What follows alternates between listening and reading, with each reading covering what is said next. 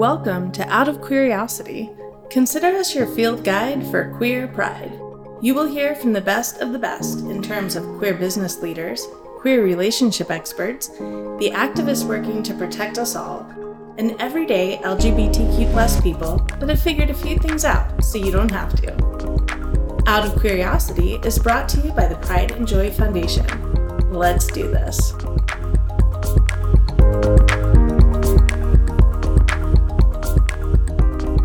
Welcome back to Out of Curiosity, the podcast for Pride and Joy Foundation. I am your host, Elena Joy, pronounced she, her. Pride and Joy Foundation is a nonprofit whose mission is to prevent suicide and homelessness in our LGBTQ community. One way we do that is by supporting parents and community leaders of LGBTQ youth with the information, tips, and tricks they need to increase safety and well being for our next generation of queer leaders.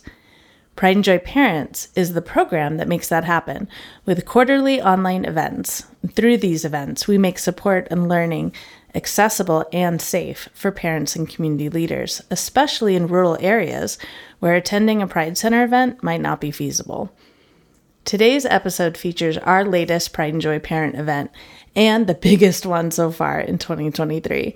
We had over 100 people register, and most of them joined us live. Held on May 16th, 2023, this event featured a panel of LGBTQ experts dedicated to helping parents learn how to use Pride Month to increase safety for our youth in June and the rest of the year. This is easily the most high powered, well known panel we have ever hosted. I can't wait for you to hear the magic that was created that night. So much queer joy to be found and felt. We have to give a shout out to Gamma Mu Foundation for providing the funding to promote this event. We also thank the Peloton Pride ERG plus their parent ERG for their generous support. Lastly, we thank our Pride and Joy heroes, Renew PR, the Storyteller's Porch podcast, and Dr. Gertrude Lyons. You can find more information about them in our show notes, as well as all the links you hear mentioned in this episode. Our Director of Operations, C. Rislaris, pronounced they, them, will introduce everyone and kick us right off. Thank you for being here, fam. Let's do this. Thank you, everybody, for being here. This is one of our biggest Pride and Joy parent events so far. I would like to just introduce our amazing, incredibly talented panelists that we have here, starting with Junior Mintt, she, her pronouns, and she's out here to show how minty the world can be with a little kindness, empathy, and a strong Black, trans, queer perspective. She is the creator of Minty Makeup, which is now on sale at over 650 JCPenney stores and has been featured in Vogue Beauty, The Cut, Thrillist, ID, and Gayletter for the work that she does on stage and in our community.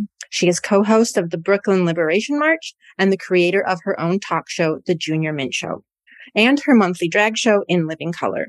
No matter what classroom, set, club, or runway you experience Junior Mintt, you will leave feeling motivated and embraced. You can find her on Instagram and Venmo at Junior Mintt, and I'll leave all of these in the chat for you all. Next up, we have Rae McDaniel, pronouns they, them, a non-binary speaker, author, therapist, certified sex therapist, coach, and transgender diversity and inclusion educator. Rae helps audiences gain the audacity to become both lit up and liberated. Rae is also the founder and CEO of Practical Audacity and gender and sex therapy practice in Chicago, serving over 300 clients yearly. You can pre-order their upcoming book, which drops May 30th, um, Gender Magic, and I will make sure to get that link to you in the chat after I introduce everybody. Um, next up, we have Kalila Josephs, pronounced they, she, is a popular speaker who inspires audiences to live their purpose and is a queer spiritual coach who helps families of color understand how to integrate LGBTQ plus culture into their family culture. You can book your next call or speaking engagement with Kalila here. I will drop that in the chat. Excellent speaker. We've had podcasts with Kalila as well. Um, and then our one and only volunteer executive director, Elena Joy, she, her. She's an ex Mormon mom of four kids who spent decades as a stay at home suburban minivan mom and spoke about coming out to her teenagers in her viral TEDx talk. She's also featured in the award winning documentary Conversion and is our volunteer executive director here at the Pride and Joy Foundation representing every straight parent who ever had questions about race or sexual orientation or gender identity, but didn't know how to ask in a way that didn't make them feel like a jerk, is our panel moderator, Sara Dean of the Shameless Mom podcast. She has curated an audience of 10,000 plus parents who are motivated to learn new skills, including anti-racism and authentic LGBTQ plus allyship. So thank you all for being here. We are very excited. I'm going to hand it off to you, Sara. Thank you. Oh, so excited to be here. When Elena reached out to me and suggested that maybe this would be happening and would I be interested, it was definitely a like jump up and down and scream yes, really loud moment. So I'm really excited that we get to be here. And there's folks here who I've had the opportunity to do podcast interviews with before.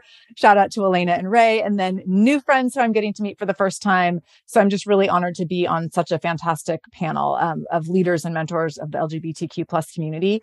I also just want to say to folks joining and listening and learning tonight, give yourselves a little a big inhale and a big exhale and feel really proud of yourself that you are stepping into this conversation with an open heart and ready to listen and ready to learn. It says a lot about who you are that you would show up for this conversation, whether it is 4 15 p.m. where you live, like me on the West Coast, or if it's 7 p.m. on the East Coast um, and you have little kids that are running around trying to take baths or and you're getting out of bath time by the way good job with that. Or you're somewhere else in the world or living in a different circumstance but you're just really committed to being a part of this conversation. Please know that it matters a lot that you're here and we're so grateful that you are. We were going through how to start this conversation and as someone who does a lot of interviewing, I was like, okay, like we can warm them up with these questions and this question. And then Elena was like, or we could just like start right in with talking about drag. And everyone else was like, okay. And Junior Man was like, yeah. So we're going there first. And I first of all want to say this is an important place to start because this is where the conversation's already happening and where so many of the questions exist. And we also want to make sure that we are centering really what is front and center in the news, in communities, what is front and center in terms of safety and a lot of not and a lack of safety in our um, local communities right now. So to kick us off, Junior Mintt, can you help us? What is drag? What is it not? Can you help us start to demystify drag? Absolutely. Drag, first and foremost, is an art form. It is a queer form of expression and artistry that has been going on before there was ever a word for drag because one of the first things that human beings ever did was begin to decorate their bodies. And at some point, somebody said, men wear this, women wear this. And then it became structural. And throughout the entire history of humanity, we have been dressing up, we have been playing with the boundaries. And most of the people who haven't been to a drag show may think of it simply as you're in hair, wig, nails, lip syncing to a top 40 pop song. But drag is so much more expansive than that. Drag is something that personally we do it every day. When you wake up and you decide how you're going to decorate this beautiful vessel of your body and walk out the door, it's in the hopes that people will see you as who you are. And the thing about drag is it is a true homage to all of the things that make an individual an individual. So, for example, my drag is very centered on my blackness. It's very centered on blaxploitation films of the 70s. It's centered on science fiction and all of the characters within that that have inspired me. And so I kind of blend them together and get to exude a part of myself that I don't get to wear every day of my life.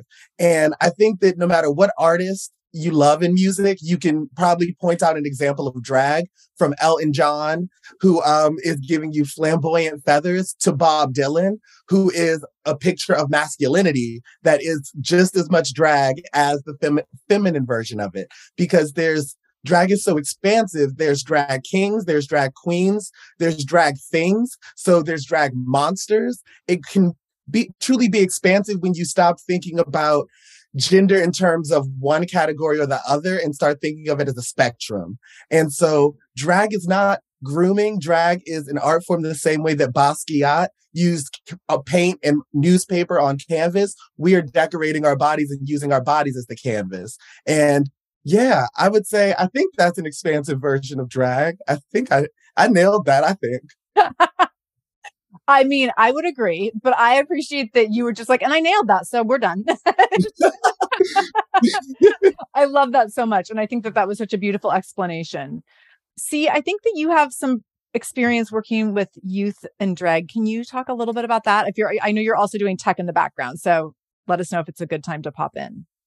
Absolutely. Yeah, I um I perform just for the fun of it here in North Carolina and recently we did we did a boy band performance with some of the youth for their alt prom and it was me and them and we put it together and when I tell you how much joy and just queer joy that was had that night and to see some of these kids go from being really shy to just a whole different person on stage, embodied, confident. It just was, I have chills. And then I kid you not, three days later, there was um, in North Carolina one of the bands for drag and, and being around with youth. And so I've been mentoring, you know, I've done this before and it's not, it's not grooming. It's, it's empowering it's confidence building. It's accessing parts of yourself that you might not have access to. So that's all I have to say about that. I completely agree. And oftentimes, as a kid who was bullied growing up, drag was the first time I got to like heal the kid within me. Because for the first time, I got to step outside of how I viewed myself and say, who do I see myself as? And I saw myself as all of these amazing, powerful Black women in television and film that I grew up loving. And it, yeah, you get to get in touch with pieces of yourself that you usually can't, or maybe even pieces you didn't know were there. We're killing it. We're killing it. And Sara, if I could pop in as well, that's okay. Please. What I love about this conversation, first of all, spot on, y'all, you're doing great, is that I think that Junior and C are pointing out the two different facets of drag. When we think about it, it's the theater, right? The performance of drag for an audience, which is right now what everybody is kind of up in arms about. And then there is the drag of everyday life of how we want to express our gender. And number one, drag as a performance is theater. And like any theater, there are ratings of family friendliness. And in mm-hmm. some settings, it might not be appropriate for certain age groups. Absolutely. That's why they aren't allowed into 21 plus bars at midnight. And there are a lot of performances that are just like any sort of, of theater.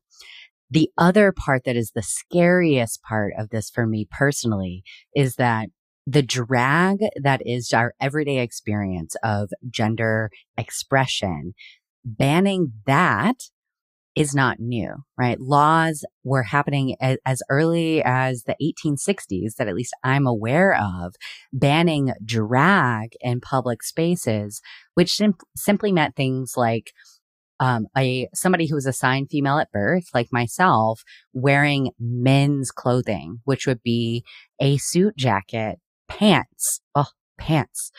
And that used to be illegal. And I am, I'm nervous that the direction that we're headed is back in that direction where it is not just about drag as a performance, but it is about gender expression that is in any way gender nonconforming to what our, our current standards or our rule book is. Rae, that's a perfect segue into the next kind of piece of this conversation that I wanted to dig into. I think there's, when we think about our kids and how our kids want to express themselves, to your point, there is expression that is theatrical and that is, uh, you know, part of the, the arts, if you will. Um, and then there is like expression in everyday life. And as we are parents raising children and wanting to be conscientious um, around how we can let our children live freely and also as safely as possible. How can we engage in healthy and supportive conversations with our kids around gender identity? Such a juicy question. And there's so much I could say to this. The Is that why you thing, wrote a whole book on it? Yeah, you know, it's like I wrote a whole book or something. Um, the first thing I would say is to take a, a deep breath because none of you are here because you don't want to support your kids, right? You wouldn't be here anyway. And it's okay to make mistakes. In fact, I just want to get that out of the way. You're gonna screw up and that is okay. The important thing is that when you do make a mistake that you learn from it and that you correct it as quickly as possible and you try not to make that mistake again in the future. But what I see that is a shame is for anybody, but in particular parents who are afraid to mess up or say the wrong thing with their kid, it actually will, will create some distance right? It will keep you from being able to engage with your, your child in the way that you really want to. And I think that's a shame. And I would invite you to, to be in the messy middle and to be okay with making mistakes because it's worth it to connect with your, your, your kid. One of the things I would say is center celebrating their exploration of themselves. We all know how scary it can be to be an LGBTQ person in the world, to be someone who's exploring gender or trans or non-binary. We know that already. We, we got it. What we need are people who are celebrating who we are. So if your, your child comes to you and wants to talk about gender or says they're exploring gender, the first thing to do is celebrate with them. Tell them how excited you are that they are exploring a part of themselves because ultimately that's what we all want as parents is we want our, our kids to be authentic in the world. At least that's what I hope that you want. And part of that authenticity is standing beside them and celebrating them on their journey when it comes to, to exploring gender uh, to bring it from up here down to earth, some really practical things that I would say is use basic active listening skills. You would be shocked at how far this goes. So I think people can get stuck in their heads, not knowing what to say or how to respond. If you get in that place, just listen a little harder. You can ask questions like, what's that like for you? Can you tell me more about that? It sounds like XYZ. Is that right? Am I, am I understanding you correctly? And then is there anything else that you want to share? Am I missing anything? And that alone will go a huge way.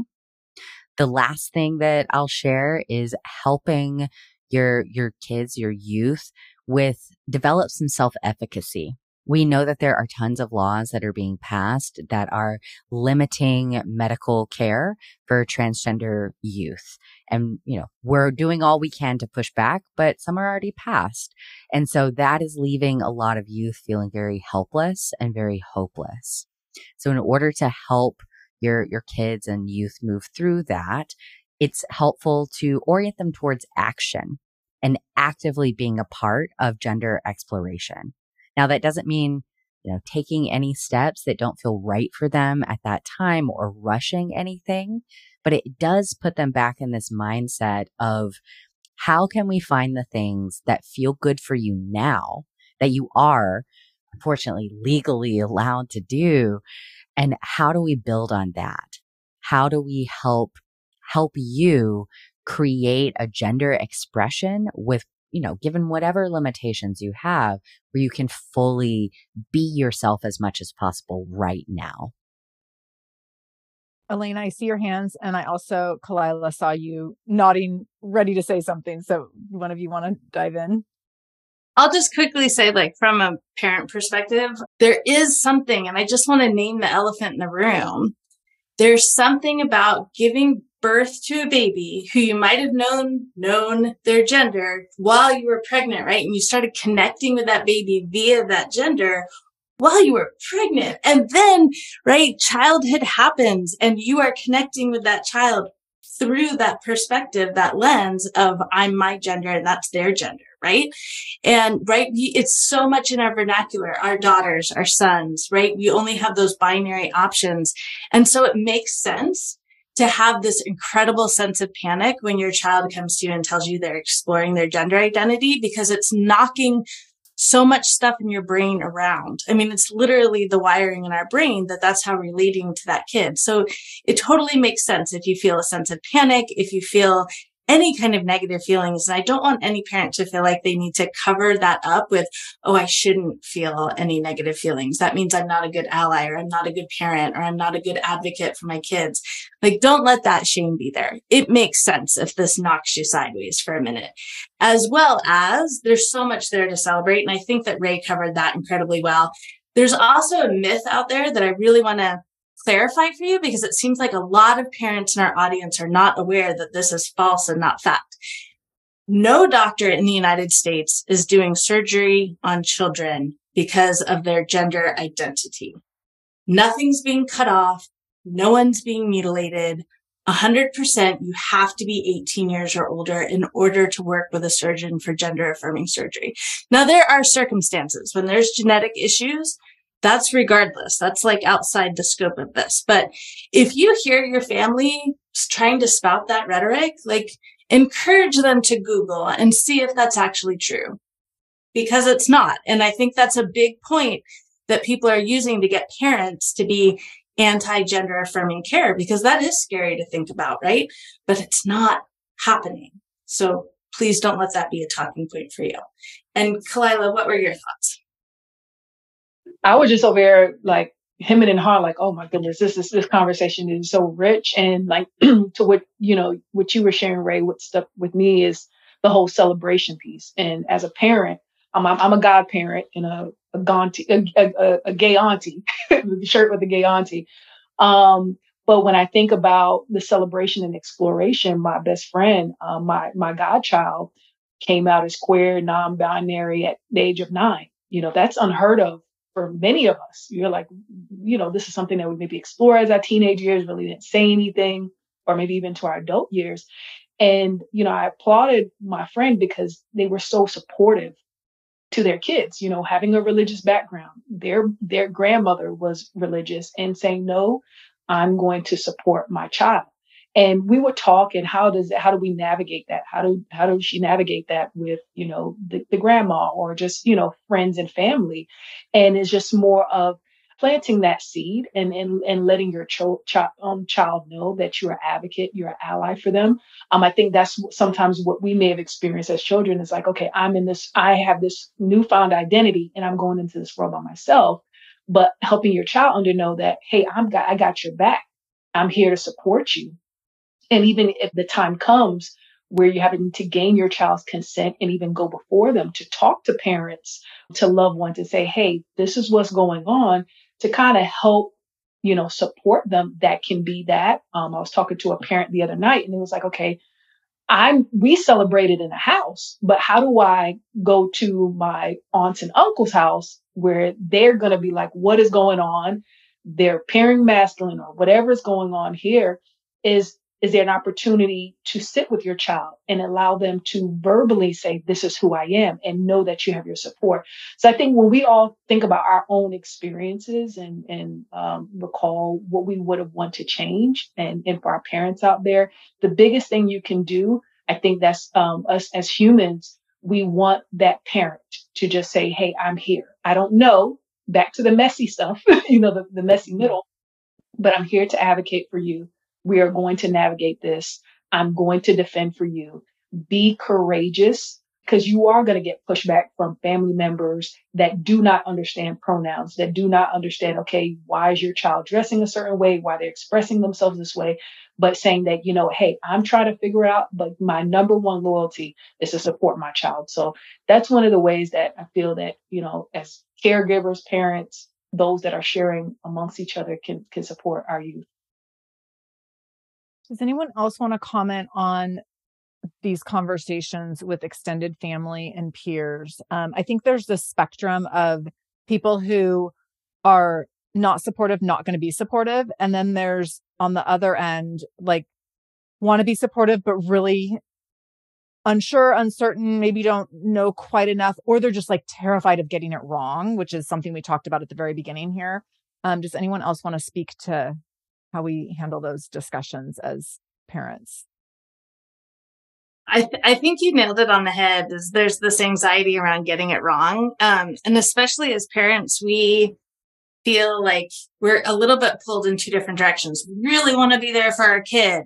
And we have a mom and dad who are like, what the hell? Right. Or we have siblings or we have a church family that we depend on or whatever it is. Right. And so we're kind of, we feel like we're split in these two directions. And it's such this binary concept of which way do I need to go? And when in reality, this is actually a non-binary concept, just like how gender is not binary. Also being an ally and an advocate and a great daughter or a great sibling. Those, th- those two realities can happen at the same time. And once we can open ourselves up to that reality, then a lot of the solutions and the strategies of how to communicate well come right to the surface. I think a huge part of it is modeling for your kiddo how do you have empathy for someone who might act or talk without all the information? How do you have empathy for someone who you really love, but isn't acting like they love you? Right. And an important point to this is we have data that says that a huge part of our LGBTQ plus youth population, Gen Z essentially, like almost 50% are also neurodiverse. And so a lot of our neurodiverse kiddos are thinking really in black and white, really in binary terms. And so they hear something that grandma says or Uncle Bob says, and all of a sudden it's like done. Oh no, the world is ending, right? And sometimes empathy doesn't come naturally for a lot of our neurodiverse kiddos. And so helping them kind of understand this is what it's like to have empathy for someone who's not understanding you at the beginning. It doesn't mean we can't, we don't have boundaries, right? And so a lot of this is that modeling of behavior for our kids. This is what empathy is like for someone who doesn't have all the information. And this is a healthy boundary for us to keep our minds safe and to keep our bodies safe. And these two things can happen at the same time. It's not a binary concept. Yeah. And I also wanted to acknowledge a couple comments in the chat for those who might not be able to see the chat, because I think there was some good information in there. Nicole was talking about finding there are times when family is supportive when it's not close to home and with others. Then when it hits their home, there's this dissonance versus uh, of expectation versus reality. And then another uh, participant in the chat said, current struggle. I'm ready to burn all the bridges, but I know that it's not realistic. Working on empathy, but it is the thought. And so I just wanted to acknowledge that. Thank you, C that leads us into a, pl- a place to talk about allyship and what allyship can look like.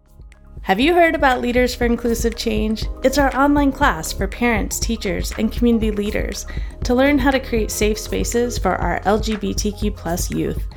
This class is typically a DIY online class, but this summer you have the opportunity to take the class live with the two trans teachers who created it. Join them and other parents and leaders for six weeks of incredible learning, community building, and yes, joy. For more info, check out leadersforinclusivechange.com. Class begins in July 2023, so get in there and join us, or take the DIY version all year round. Leadersforinclusivechange.com.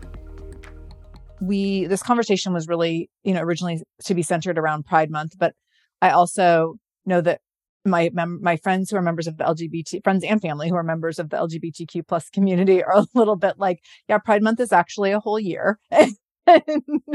so so we're going to center this around Pride Month, but also like it's not just a June thing. and um, so can we talk about allyship and we can talk about it in the context of Pride Month, but how can we use this month um, and this season to increase allyship? And I think that some of those comments in the chat are actually like a great segue into like Kelly, I think, who said, like, I'm ready to burn the bridges. And uh, how can we build bridges to allyship when it's really hard sometimes? Um, during this season um, and focus on that being kind of an intention. Elena, do you want to kick us off with that? And then we can, I would love to hear from other panelists. Absolutely. I think if it, if this is really fresh, like when I first came out and when my daughter first came out and I was just so, I was shocked. I was fully unprepared for how much anti sentiment there is out there. I just wasn't aware. I wasn't aware. And so it was really hard to realize it. And it felt like it was growing and it probably was. And I just had this feeling of like, this is my kid. How can you not love everything about my kid? You are their grandparents, right? Like I just, it was so hard for me to understand. And my therapist kept telling me over and over, I'm sure Rae says this all the time.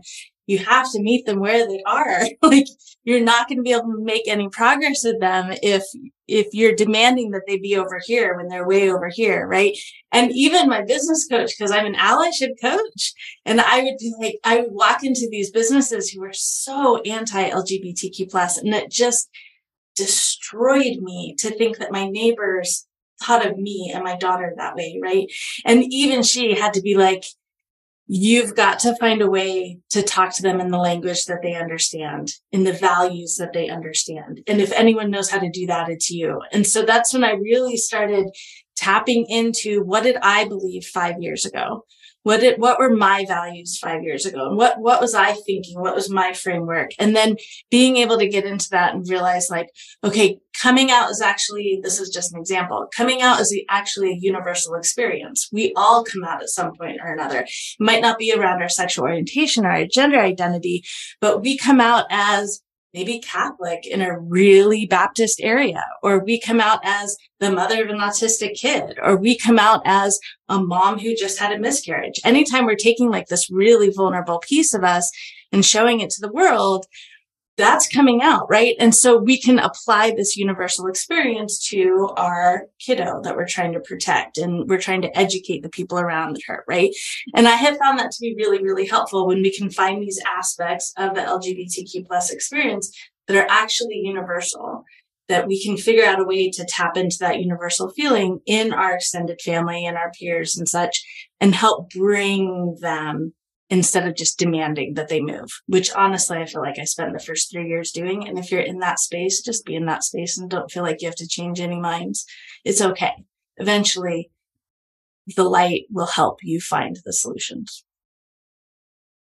One of the things that I always tell um, queer people when it comes to existing in the world is that because when I first came out, one of the things that I was ready to do was to like stand up for myself and fight for myself in a way that I didn't have the chance when I was a kid because I didn't have autonomy over my own body. And one of the things that I learned and that I tell every queer person is sometimes the most radical thing you can do is be joyous. Mm-hmm. To mm. exist, to have fun, to love your life. And I say that because the allies will find you. The people who love you will find you. And that is slowly how you build your own community around you. Cause even Kelly in the chat, like it's one of those really difficult things, but as a black trans woman, I've had to learn it. Sometimes I don't burn the bridge, but I'll switch out the car and go to a boat. I I'm not gonna burn it because that requires too much energy from my own self and hatred and anger that mm. I'm carrying it around. And sometimes what you need to do is it's okay. I'm not gonna the best way I can protect myself is distance and boundaries. And so sometimes there are people that you need to they need to realize your value in their life with you gone. And I say that because the same thing has happened with my own father, where like 10 years ago, he was the main one who just didn't want to be in our lives, didn't want to actually see me for who I was. And now, as life has progressed, he has come to terms with the fact that he is a queer person himself, and that as well, on top of it, that he he actually gave me the most beautiful apology for the way that he treated me as a kid. Did it take 28 years to get it? Yes. And did was a lot of that spent being angry? Yes. But my life didn't get better until I realized that I can have a joyous life despite all of it. Despite all of it, no matter what bridge I do have to burn, I can still have a joyous life, have love, find anything that I desire in my life. So I say be yourself, be your authentic self. And even sometimes it doesn't feel like you can, but you can. And you're going to find your community around you who supports you. And for allies, I would say, try your best to put yourself into queer spaces on queer people's terms. And I say that mainly because it'll sound like a challenge, but imagine queer people doing it every day of our lives for you. Eh, because that's what a bunch of queer people do. And I say that with so much love simply because the one thing that we want is to exist as who we are, to get to be together and not have to worry about our safety. And as an ally, when you join our space, what you're saying is there's another person who is willing to fight for us, uh, with us, beside us when things do get rough. And that's the moment where you feel community support. Because when I moved into this apartment I'm in right now, my neighbor did one of the most affirming things that has ever happened to me. I was just carrying a box in and he looks over at me. And as a trans woman, I'm always thinking about how I'm being perceived. And he looked at me and went, Hola, mommy, do you need me to help you carry that box inside? And it was that one little moment of just, I see you. I don't have, I don't have to wave a pride flag. I don't have to do that. I see you. I'm treating you like the person you are. And it was one of the most gratifying moments. So I say it as try to meet que- queer people on their terms and as well. Never be afraid to ask a question, but ask your friend and not the queer people because your friend is your resource for it. And we don't want to have queer people doing labor of educating people as well. That's why you have your circle of friends. So I say it is just one of those energetic things of make sure that you're allowing us to be ourselves and not your educator as well. And all of that said with love. oh, that was the entire sermon that we all needed. I, that was amazing. Thank you so much for that.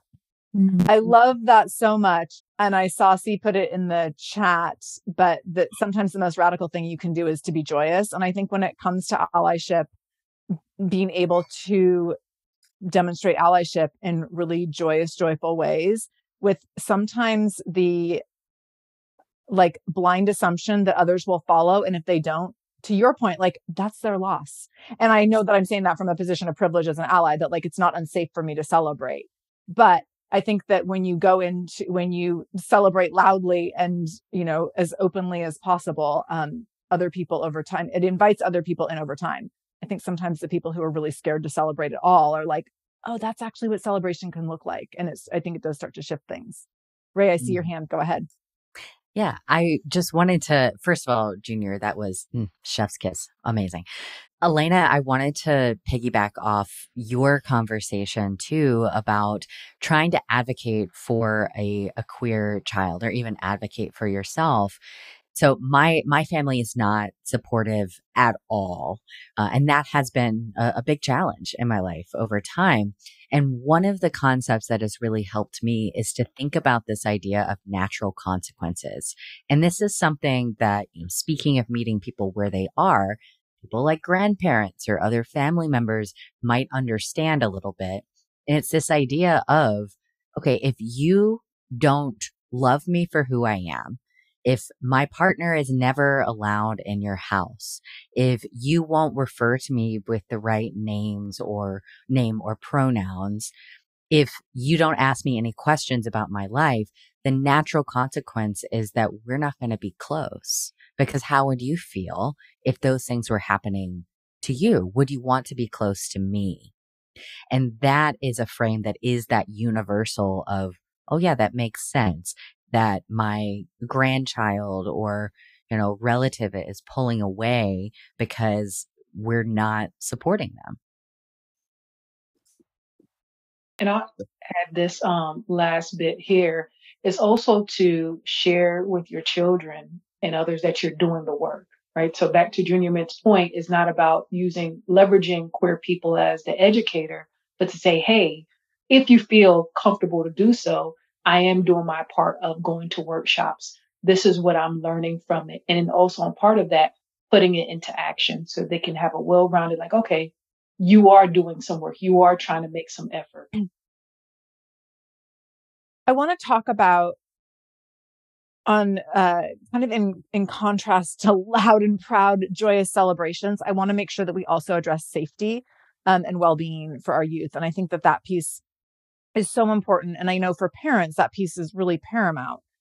How can we support safety and well being for our LGBTQ plus youth all year long beyond Pride Month? And Junior Mintt, do you want to kick us off with this one? Sure. I think that one of the best ways to prioritize safety, any kid, but especially queer kids, is honesty and true, honest communication. And I say that because there's certain spaces that a parent will know will not be safe even with that kid expressing themselves fully.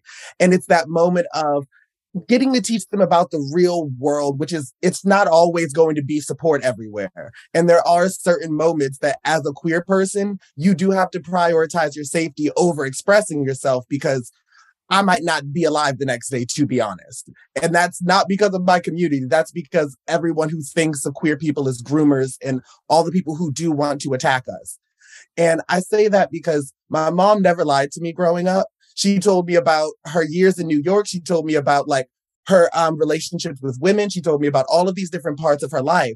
And she told me about it in a way for me to avoid those potholes. And I say that because I think that we oftentimes can think we need to coddle children when oftentimes what they need is the truth. What they, because they're seeing the world and they're seeing what's happening. And especially the youth today, they have TikTok, they have Instagram, they're aware of what's happening and so if they are going to get the honest truth from you, they're going to get it from somebody else. And as a parent, you want to be in your kid's life. And so I say it as be honest with them and as well, make sure that when they're coming to you with honesty, you respect it and you engage with it and you don't attack it or get defensive.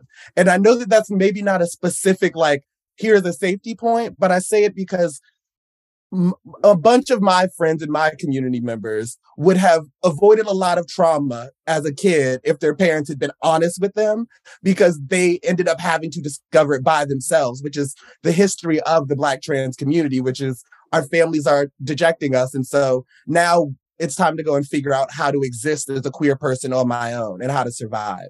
So I would say be honest and be and let your kids be honest with you. Embrace it because all they're doing is telling you how they feel and what is going on with them.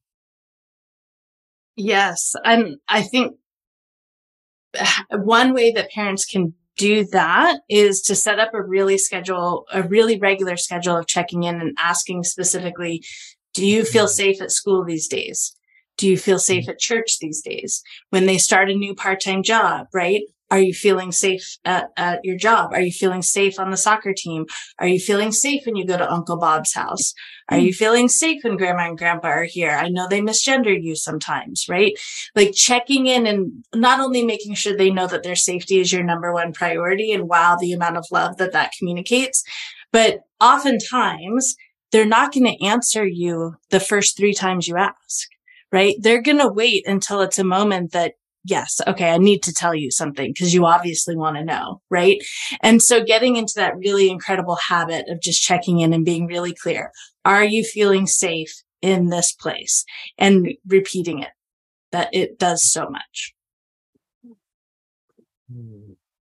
I'll quickly add um, therapy, therapy, therapy, therapy. We have an opportunity to redefine what conversion therapy and making sure that we have therapists, counselors that are competent about what our community experience. So seeking out LGBTQ therapy, not only for yourself, so you're not projecting on your child, but also to make sure that your child has a safe place to talk. Sometimes, like as you mentioned, Elena, um, they may not want to say something the first two to three times. They may feel better with a practitioner and talking about these different things until they're able to open up. So know that is not taboo.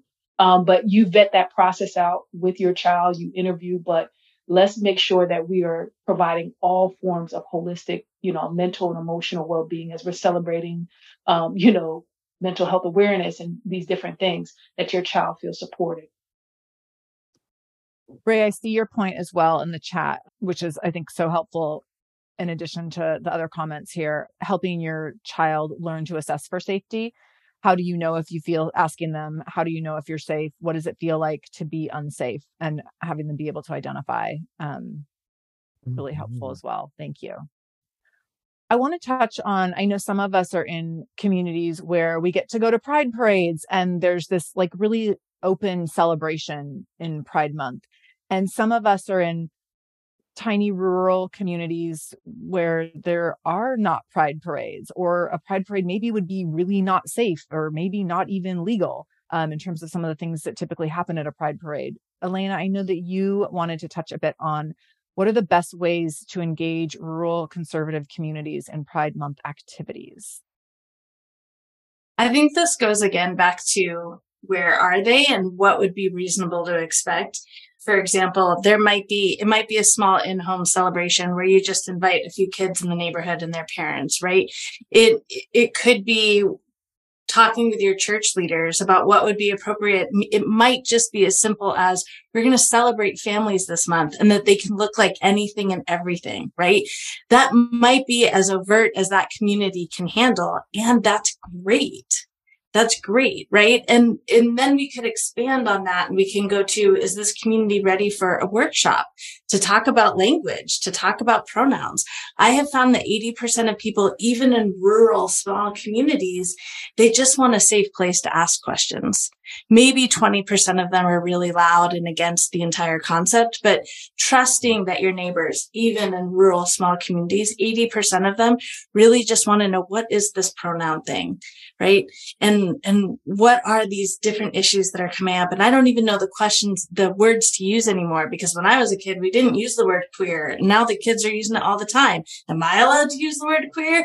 Right? Like being able to have a really safe place to ask those awkward questions can be vital. It might not be as big as a huge pride barbecue or a pride parade, but you can make a huge amount of difference just really keying into who is the audience and what are they ready for. And let's take them one step further. I agree. And I, I think that, like, just to add on top of it, anything is better than nothing.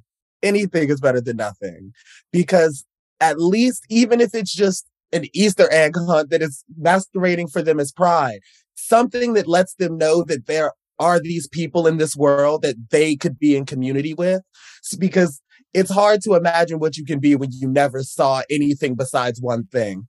And so exactly what you said, Elena, literally anything, even if it, even if it's not even like a celebration, it's just like we're sitting around and watching a queer movie. Like, you know what I mean? It can be anything.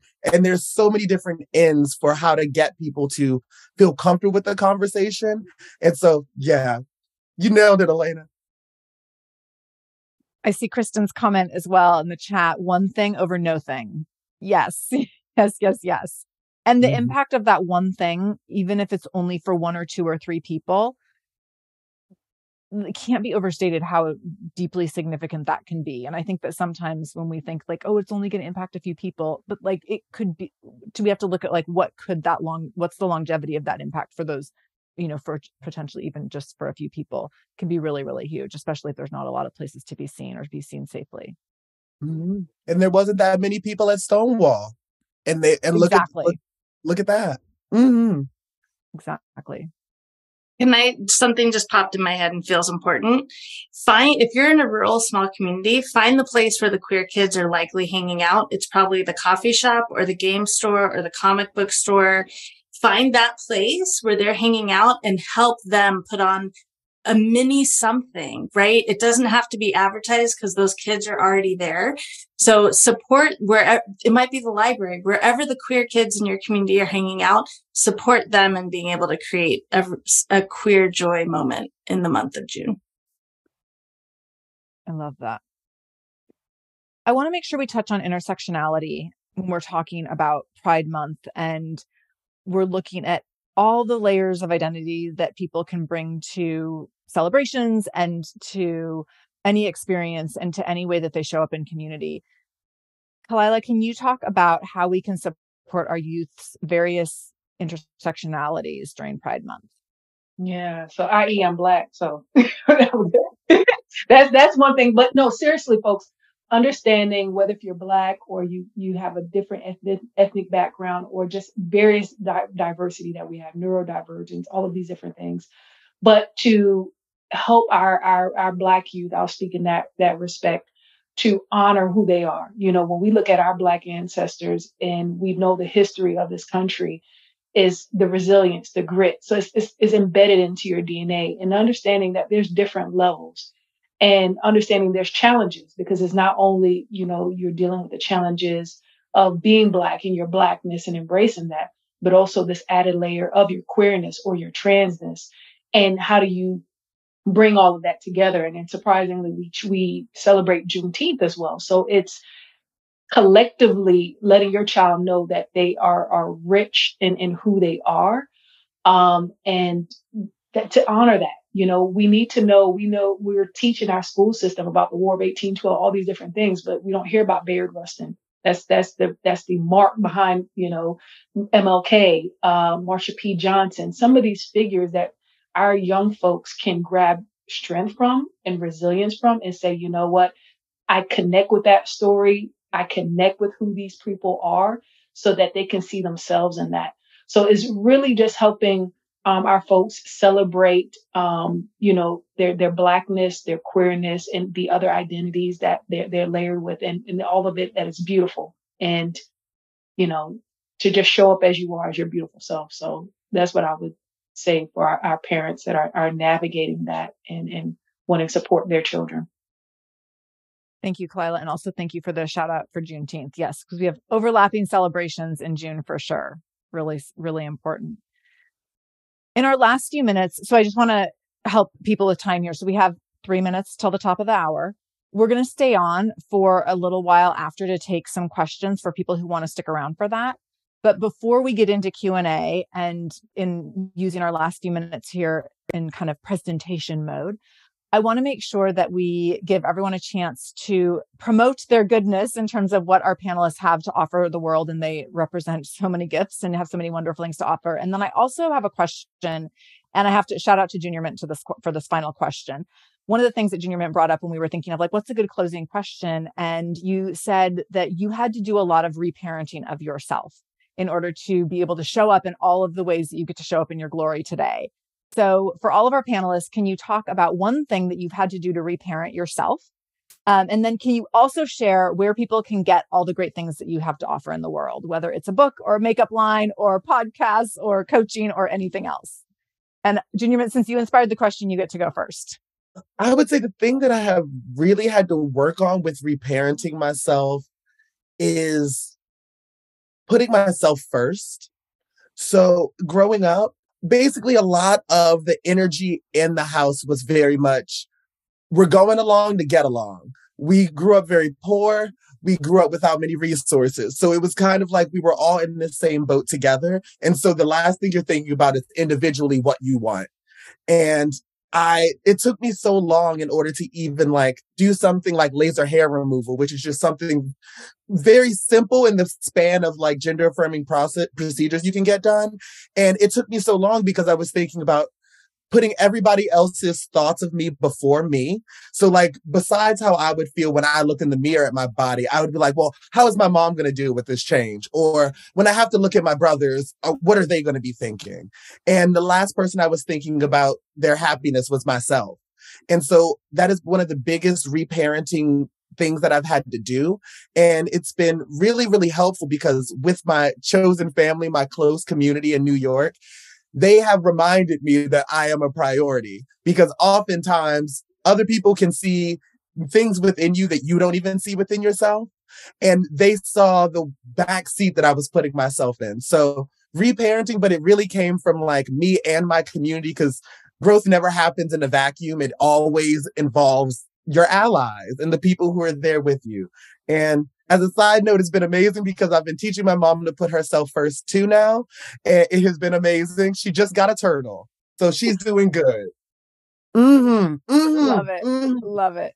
And as for plugging my, oh, y'all better work. Y'all really move fast with the chat. But in the chat, you will see my own makeup line. Um, it is, in fact, the first Black trans owned makeup line in the world. Um, we are in 650 JC Penney's. And on the page, you will notice that Every model is black and trans. Every single makeup artist is black and trans. It is about getting everybody to see the beauty that is black transness without having to change any part of myself to get there. And so, yes, if you want it, support it. You're going to be paying a black trans woman. And as well, I guarantee you, go to a JC Penney. We have been training all of the JC Penney employees as to how to speak to queer people, how to address queer people, pronouns. So we've been educating JC Penney while we while they have been giving us money. So work. Amazing. Mm-hmm. Amazing. So the team is ready for queer people. so good. Oh, thank you. Thank you. Thank you for all that. Uh, so if there's one thing I could tell my younger self and absolutely resonate junior mintt with this idea of reparenting myself, I definitely had to do that. If I could go back and take me of today and to talk to little, little Rae, I would tell them they aren't broken. You know, I, I think I spent a lot of growing up feeling like there was something wrong with me and I didn't I didn't have words for it. I didn't know what it was, but I felt like something was off. And in the environment that I was in, it I I very much felt broken for a long time. And I don't anymore. And that is a really beautiful thing. And I wish I, I could have learned that younger, which is why I'm really excited to be talking to all of you because this is the next generation of teaching youth and, and kids that they aren't broken. And that's a really beautiful thing. And see, you're so on it. So I have a book that is coming out on May 30th. Here it is. It's called Gender Magic. Uh, live shamelessly, reclaim your do- joy, and step into your most authentic self. Please do pick up a copy. You can check it out, read more about it at gendermagic.com. And my hub is Instagram, which you can also find in the chat, but it's at the Rae McDaniel. That's Rae R A E. There's also a, a link for a mailing list and, and the book there. Thank you, Rae. The book is going to be phenomenal. I mean, the book is phenomenal, but it will be phenomenal for people who get access to it starting May 31st. May 30th. May 30th. May 30th. Two yes. weeks. P.S. Pre orders matter. Go get in your pre orders. yes, please. Please buy. Many, we want Rae to get make all all the lists and you make lists by getting pre-orders. So go get all your pre-orders in. Kaleyla, you want to go for it? What would I tell? And I'm actually was thinking about it while we were sharing. Um, and I actually kind of go back to when I came out to my dad, and there was a short piece that he shared with me that changed my life. And he said, I will never turn my back on you. That stuck with me when I had to do the shadow work and the inner work of reparenting myself was I'm not going to turn my back on you. I love you and I accept you. So I may have not heard that in the early on years from my mom and my dad, but the younger Kaleyla needed that to know that I love you. I accept you. I'm here for you. I support you. And that's what I will share for my younger self. As far as in staying with connecting, staying connected to me, I'm primarily on um, Instagram and also on LinkedIn. Um, so I do co- coaching and speaking engagements. So you can check all of that in Kaleyla J. And actually, this has been inspiring me. I've been getting a lot of conversations. The universe has a funny way of doing things. I've been having most recently a lot of parents come to me and say, Hey, you know, you live your life out. Can you talk to me about this? So I have been um, in, in the space of um, in the fall coming out with something, a course or some um, rather for our parents, because I focus more on queer spirituality. How do I support my child when I may have my faith against what I know in, in queerness? So join my mailing list. That's something I'll be coming out um, in the fall. I have something out for the parents for that. Thank you. And thank you for digging into that component because I know that's a big, a huge piece of this for so many people is that trying to rectify that intersection of religion and um, sexuality, gender, and all of that. Thank you. Elena. I would say one of the biggest ways that I had to reparent myself and I am mm-hmm. still reparenting myself is trusting my emotions. I mean, it had to start with like even recognizing my emotions. There's a reason why I didn't come out to myself till I was 37 because I had shut down my emotions so concretely at such a young age. And it doesn't even matter why, it just was. And I think a lot of LGBTQ people go through that, but also everyone. And so I think that that has been instrumental for me is first understanding I have emotions and they're valid and they can be trusted and I can tap into that intuition. It can be an, actually a really powerful thing. Now, what's funny is that now that my emotions are online, they're always like right here. I can cry at the drop of a hat. like I can go from sad to happy incredibly fast. Like it's a little ridiculous, but I really love to feel now. Like it's, it's like a luxury being able to feel my emotions at the depth that they are now. It's so, it's so great. Okay. So the thing that I would share would be our class leaders for inclusive change. um, you'll the opportunity to to learn from two trans high school teachers is just we might not have that opportunity for very long. So let's grab it while we can. Yeah. Thank you, Elena. And see, oh my goodness, C, huge shout out, huge cheers and thank yous for all of the work you've done in the chat, staying so on top of things. And I would also love to post that last question to you. What have you done to reparent yourself? And anything um, you would like to promote as well. Yeah, I've I've done a lot of like self-awareness and self-reflecting and thinking about how to navigate the world and my emotions mainly because I think in my parenting it was shoving them down. And so I've done a lot of work with recognizing my emotions. My anxiety has a name Alexander. And so you know doing that but then also I walked into myself and said actually I can do something. Like this is for me. And so I'm about to graduate with an MFA in writing and I'm very proud of that in myself. I'm 37 years old. It's been a dream of mine since I was younger. And so just knowing that it's, you know, there are things for us. We don't have to limit ourselves or things like that. So thank you, C. Thank you, panelists and Elena and C for putting on such an incredible event. What an honor to be a part of it. Thank you all for Thank giving you so your time much. and your energy. It has been so rewarding to work alongside of you all. Thank you. Thank Thanks you so much for having me. It was phenomenal. So glad. And we never did do a shout out for our board members that were here, but so grateful for them, for Kristen, Caitlin, mm. and. Noel. Thank you so much for being here, helping keep our community safe and advocating. So grateful. Thank you, everyone. We are done. Thank you for joining us for this incredible event. Our attendees donated generously, and due to that, we are keeping the lights on for another few months.